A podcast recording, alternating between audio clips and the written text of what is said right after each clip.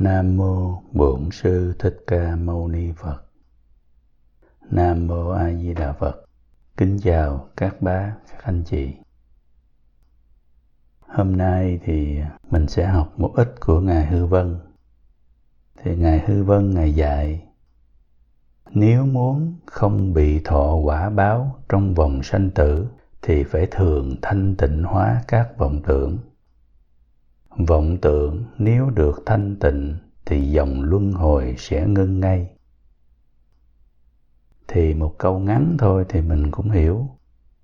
À, chúng ta bị sanh tử. Sống rồi chết sống rồi chết không bao giờ ngưng. À, khi vòng sanh tử đó thì không bao giờ ngưng. Thì ngài nói nếu mà mình muốn ngưng cái vòng sanh tử đó thì cái vọng tưởng mình phải thanh tịnh tại vì mình sanh tử là do vọng tưởng mà ra. Mình nghĩ cái này, mình suy cái kia, mình tính cái nọ, mình biết cái này, mình hiểu cái kia. Mình suy nghĩ rất nhiều thì cái sanh tử là nó từ đó mà ra. Bây giờ sanh tử là từ tâm vọng tưởng. Tất cả là do tâm mà ra. Tâm nghĩ cái gì thì sẽ tương ứng với cái đó, sẽ đầu thai làm cái đó. Thành ra là chúng ta cái tâm suy nghĩ suốt ngày cho nên vọng tưởng không có ngưng thì vòng luân hồi sẽ không bao giờ ngưng.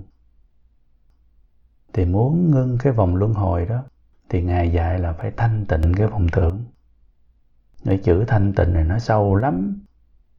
Thì mỗi một môn giống như thiền à, hay là mật hay là tịnh hay là giáo môn thì mỗi một môn xài một cách khác nhau. Về cái chữ này thì ở bên tịnh tông á thanh tịnh các vọng tưởng là cái sự suy tư của ta phải thanh tịnh. À, không có nghĩa là không có suy tư gì hết là thanh tịnh. Nếu không có suy tư gì hết thì không có bản sanh. Cho nên là ở trong nội tâm ta đó là nghe tiếng phật hiệu. Nghe tiếng phật hiệu. Còn tâm tư đó thì gửi nơi phật xin phật phật cho con về. Phật cứu độ cho con, con tin tưởng vào Phật. Con tin tưởng cái nguyện của Ngài không bỏ con. Lúc nào cũng cầu Phật. Bởi vì trong tư tưởng mình là nghe tiếng Phật hiệu và cái tâm cầu vãng sanh đó nó quyền với nhau. Đó là cái tâm thanh tịnh đó. Mà cái ý tưởng đó mà đã niệm cho thuần đó thì giữ hoài. Còn nếu niệm không thuần đó thì ý tưởng nó không thanh tịnh tuy niệm phật mà nó nó vẫn chạy lung tung, thì chưa phải là thanh tịnh. Thanh tịnh là chỉ nghe tiếng phật, nghe tiếng phật trong lòng rất rõ. Xong rồi cái tâm thì tin tưởng phật và cầu vãng sanh. Là nó phải phối hợp như vậy chứ không phải nghe âm thanh. A di đà phật a di đà phật, còn cái tâm nó trống trơn đâu. Cái tâm là phải thành khẩn tha thiết. Đó là tâm thanh tịnh đó thì cái vọng tưởng trong lòng mình chỉ là nghe tiếng Phật và cầu vãng sanh thì thì cái đó gọi là tính nguyện trì danh. Tính nguyện trì danh sẽ tiêu hết nghiệp chướng. Tính nguyện trì danh sẽ thoát được cái ngũ trượt ác thế. Tính nguyện trì danh sẽ thoát xa bà. Cho nên vọng tưởng thanh tịnh nó trong tịnh tông đó, không phải là không suy nghĩ gì hết, mà là thường tin tưởng và cầu nguyện vãng sanh à, quyện với cái tiếng Phật hiệu thì như mà cái vọng tưởng mà mình đã tịnh hóa được rồi đó, thì sự luân hồi sẽ hết. Còn nếu mà chúng ta niệm mà không thanh tịnh được cái cái vọng tưởng á, cái tư tưởng nó chạy đó, thì là nó chưa thanh tịnh thì luân hồi nó không ngưng được. Bởi vì tịnh tông, thiền tông, mật tông, luật tông, tất cả tông đều đưa tới tâm thanh tịnh. Tâm đã thanh tịnh thì vọng tưởng hết rồi đó, thì tại sao mà không giải thoát? Đó là chúng ta học là phải chú ý. Cái nội tâm của mình phải để ý nó thì mình sẽ biết đường giải thoát. Đường giải thoát là nếu mà học cho đàng hoàng thì nó thênh thang như vậy. Đâu có ai cản ta, đâu có ai bắt ta đi đường khác. Lúc mà ngồi xếp bằng á, thì ngài hư vân, ngài dạy là phải ngồi thẳng một cách tự nhiên. Một cách tự nhiên là mình không có gồng mình cũng không có để ý nó là phải thẳng như thế nào, phải phải gượng gùng nó. Nó phải tự nhiên. Thì ngồi như vậy thì mới an lạc. Rồi, ở trong lúc tu thì không nên khởi tâm tác ý là phải muốn cái này, phải làm cái kia, phải nghĩ cái nọ. Tâm ý đó là phải thanh tịnh. Như nãy mình nói thì ở trong nội tâm đó là không có không có tác ý gì hết. Chỉ là nghe tiếng phật hiệu rồi hướng về đức phật di đà xin ngài. Cầu nguyện vãng sanh. Ngoài ra thì không có tác ý. Tại nếu tác ý thì hư hết công phu đó. Rồi thêm nữa là mình ngồi mà mình nghiêng đẩy về phía trước á, thì cái hỏa khí nó sẽ dâng lên. Đó là mình phải học đó. Không được nghiêng về phía trước là đẩy eo lưng nghiêng về phía trước làm như thế thì sẽ khiến khí hỏa bốc lên. Thì à, sau khi mà khí hỏa bốc lên á, thì nước mắt nó sẽ chảy tràn trề rồi mũi với miệng thở khì là khó thở. Nếu mà nghiêng về phía trước thì nước mắt nó chảy và và mình khó thở rồi ăn uống mình à, không biết mùi vị luôn mất cái vị. Có thể mà bị nặng đó là có thể bị ói với mửa ra máu đó quý vị ngồi tu hành mà cứ nghiêng về phía trước đó thì là nó bị như vậy.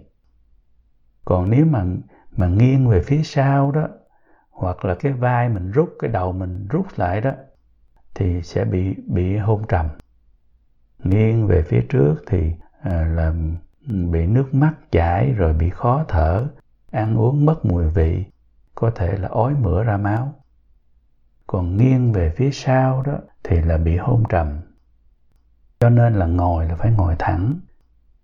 Mà ngồi thẳng một cách tự nhiên, đó là ngày dài thì tu mới thanh tịnh được. Vậy nói là thường buồn ngủ là tại mình nghiêng về phía sau, đó là mình dễ hôn trầm. Thì ngài dạy lúc mà hôn trầm đó, thì mình mở mắt to ra, đó, rồi lưng mình thẳng.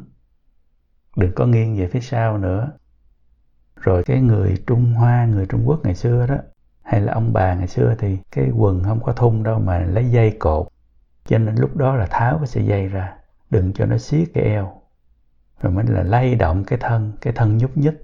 Mà nhúc nhích nhẹ nhẹ thôi, không phải là nhúc nhích mạnh đâu, thì hôn trầm nó sẽ hết. Đó là ngày dài. Là cái cái lưng quần mà nó thắt chặt quá cũng không được à. phải nới rộng nó ra xong rồi mới nhúc nhích cái thân chút, con mắt thì mở to, thì hôn trầm sẽ hết. Mà phải ngồi thẳng, chứ nếu mà ngồi nghiêng về phía sau nữa thì sẽ không hết hôn trầm đâu. Rồi ngài nói là, nếu mình dụng công quá gấp, là mình tu gắt á. Tại mình niệm phật thường là mình không có điều thân tâm. Mình à, mình không biết, mình tổn thương cái tâm mình á. Mình tu gấp gáp quá, mình ép nó quá đó thì đầu tiên là gì? Là thân tâm mình sẽ bị phiền muộn, khô khan. Cái gì cũng không dự ý, thấy cái gì cũng bực bội đó thấy cái gì cũng không có vui. Một câu nói mà người ta nói qua tai là mình muốn nổi cọc rồi đó.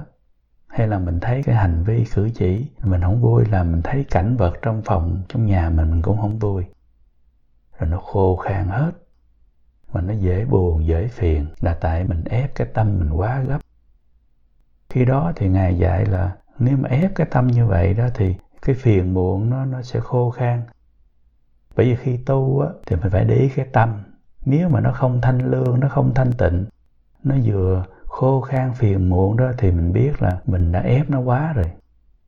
Thì ngài dạy là phải xả hết không có ép nữa không có dụng công gấp nữa. Xả hết luôn. Mà ngay cái công phu niệm phật cũng xả luôn nữa lúc đó mà niệm vô thì cái phiền muộn nó không tan đâu. Xả hết. Rồi ngài nói, không tu, không gì hết, cũng không nghĩ gì hết. Rồi nghỉ ngơi cái tâm cỡ chừng nửa cây nhang, nửa cây nhang cho khoảng chừng 20 phút 25 phút.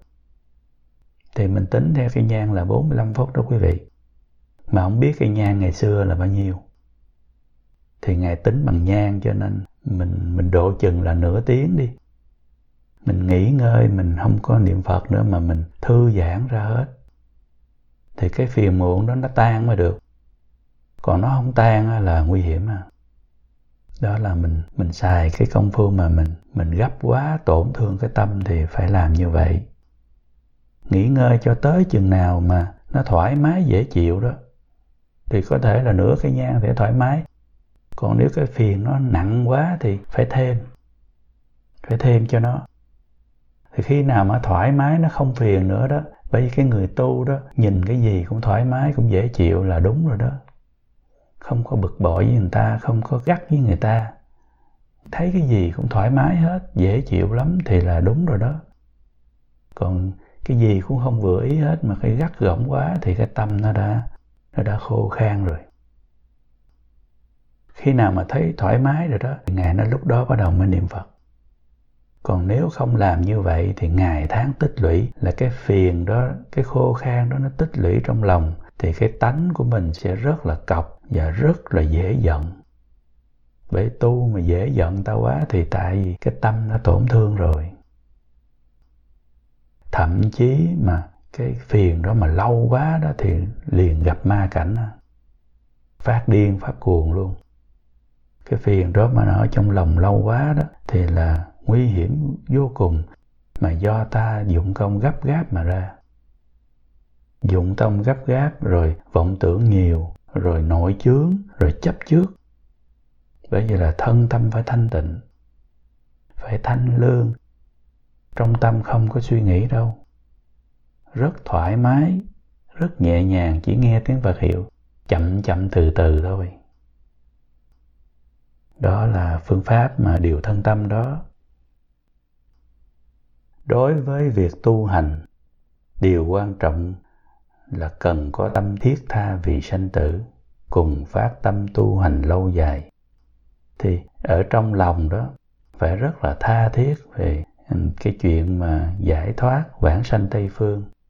Cái chuyện mà sanh tử luân hồi là nó nó đau đáu trong lòng đó. Nó nó nghĩ ngợi không có rời ra được bởi tâm cầu vãng sanh tha thiết lắm vì cái chuyện sanh tử của con.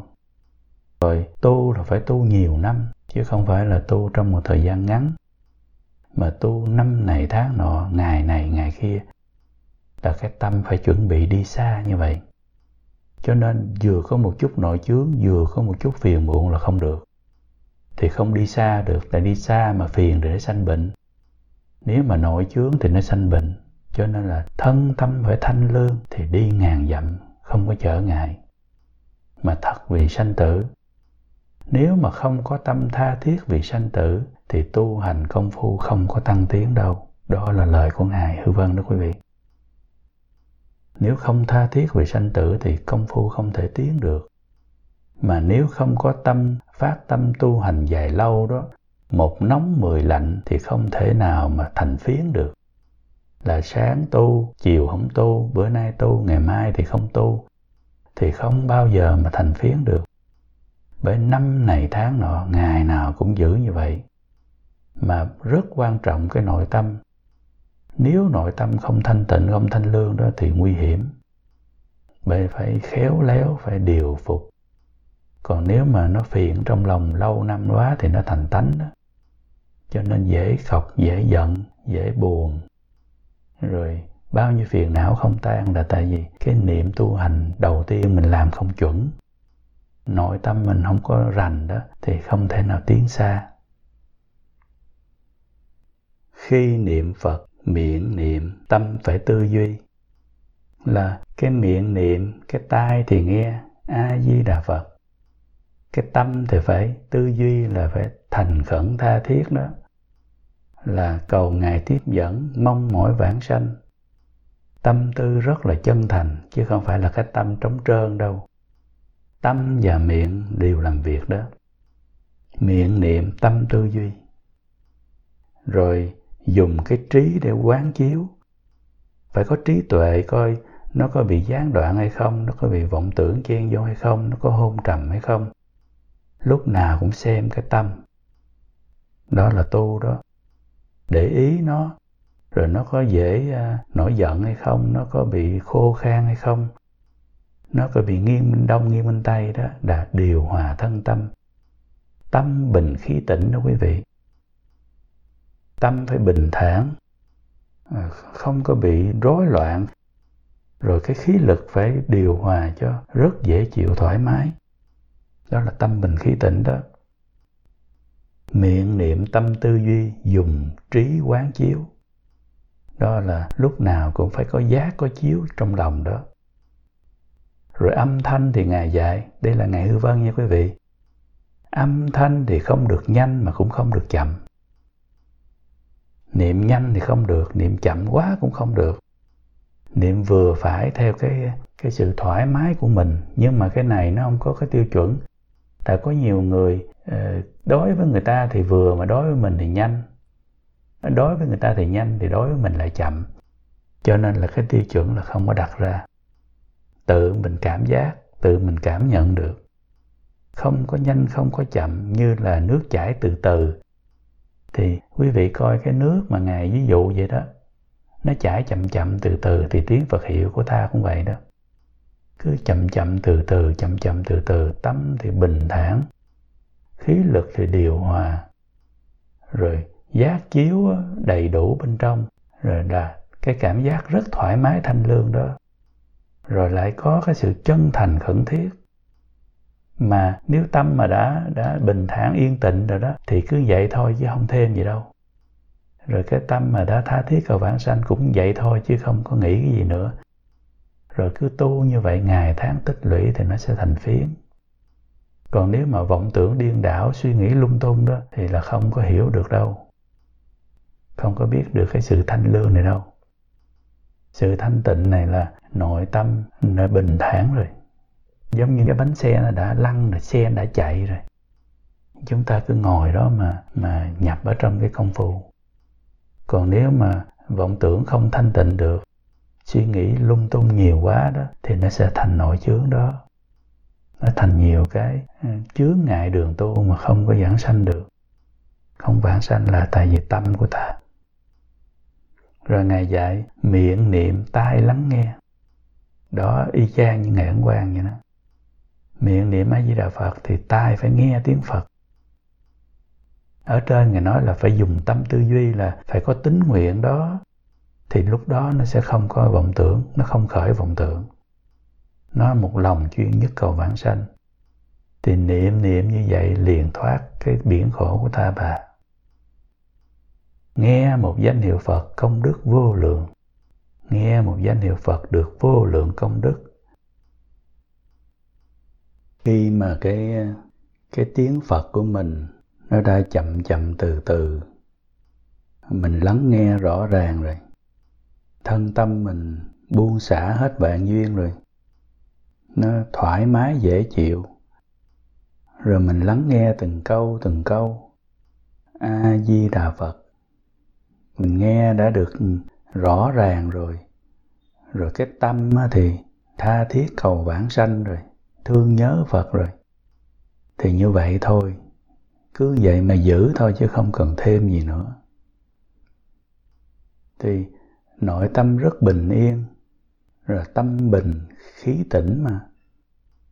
Rồi tiếng phật là nghe nghe nó như dòng nước chậm chậm từ từ. Từng câu từng câu vậy, còn tấm lòng thì tha thiết. Nghe phật mà, thương phật rồi tha thiết. Rồi cầu vãng sanh thoát thế giới này. Thì cái tâm mà như vậy đó thì được rồi, cứ giữ năm này tháng nọ thì sẽ sanh tây phương. Gọi là bình bình hòa hòa, tiếng phật không gián đoạn đó đó là vậy. Mà ở trong lòng rất yên tịnh rất vui. Tâm tư lại tha thiết, đó, vậy thôi. Rồi không thêm gì nữa đâu. Là đủ rồi đó. Nam mô di đà phật.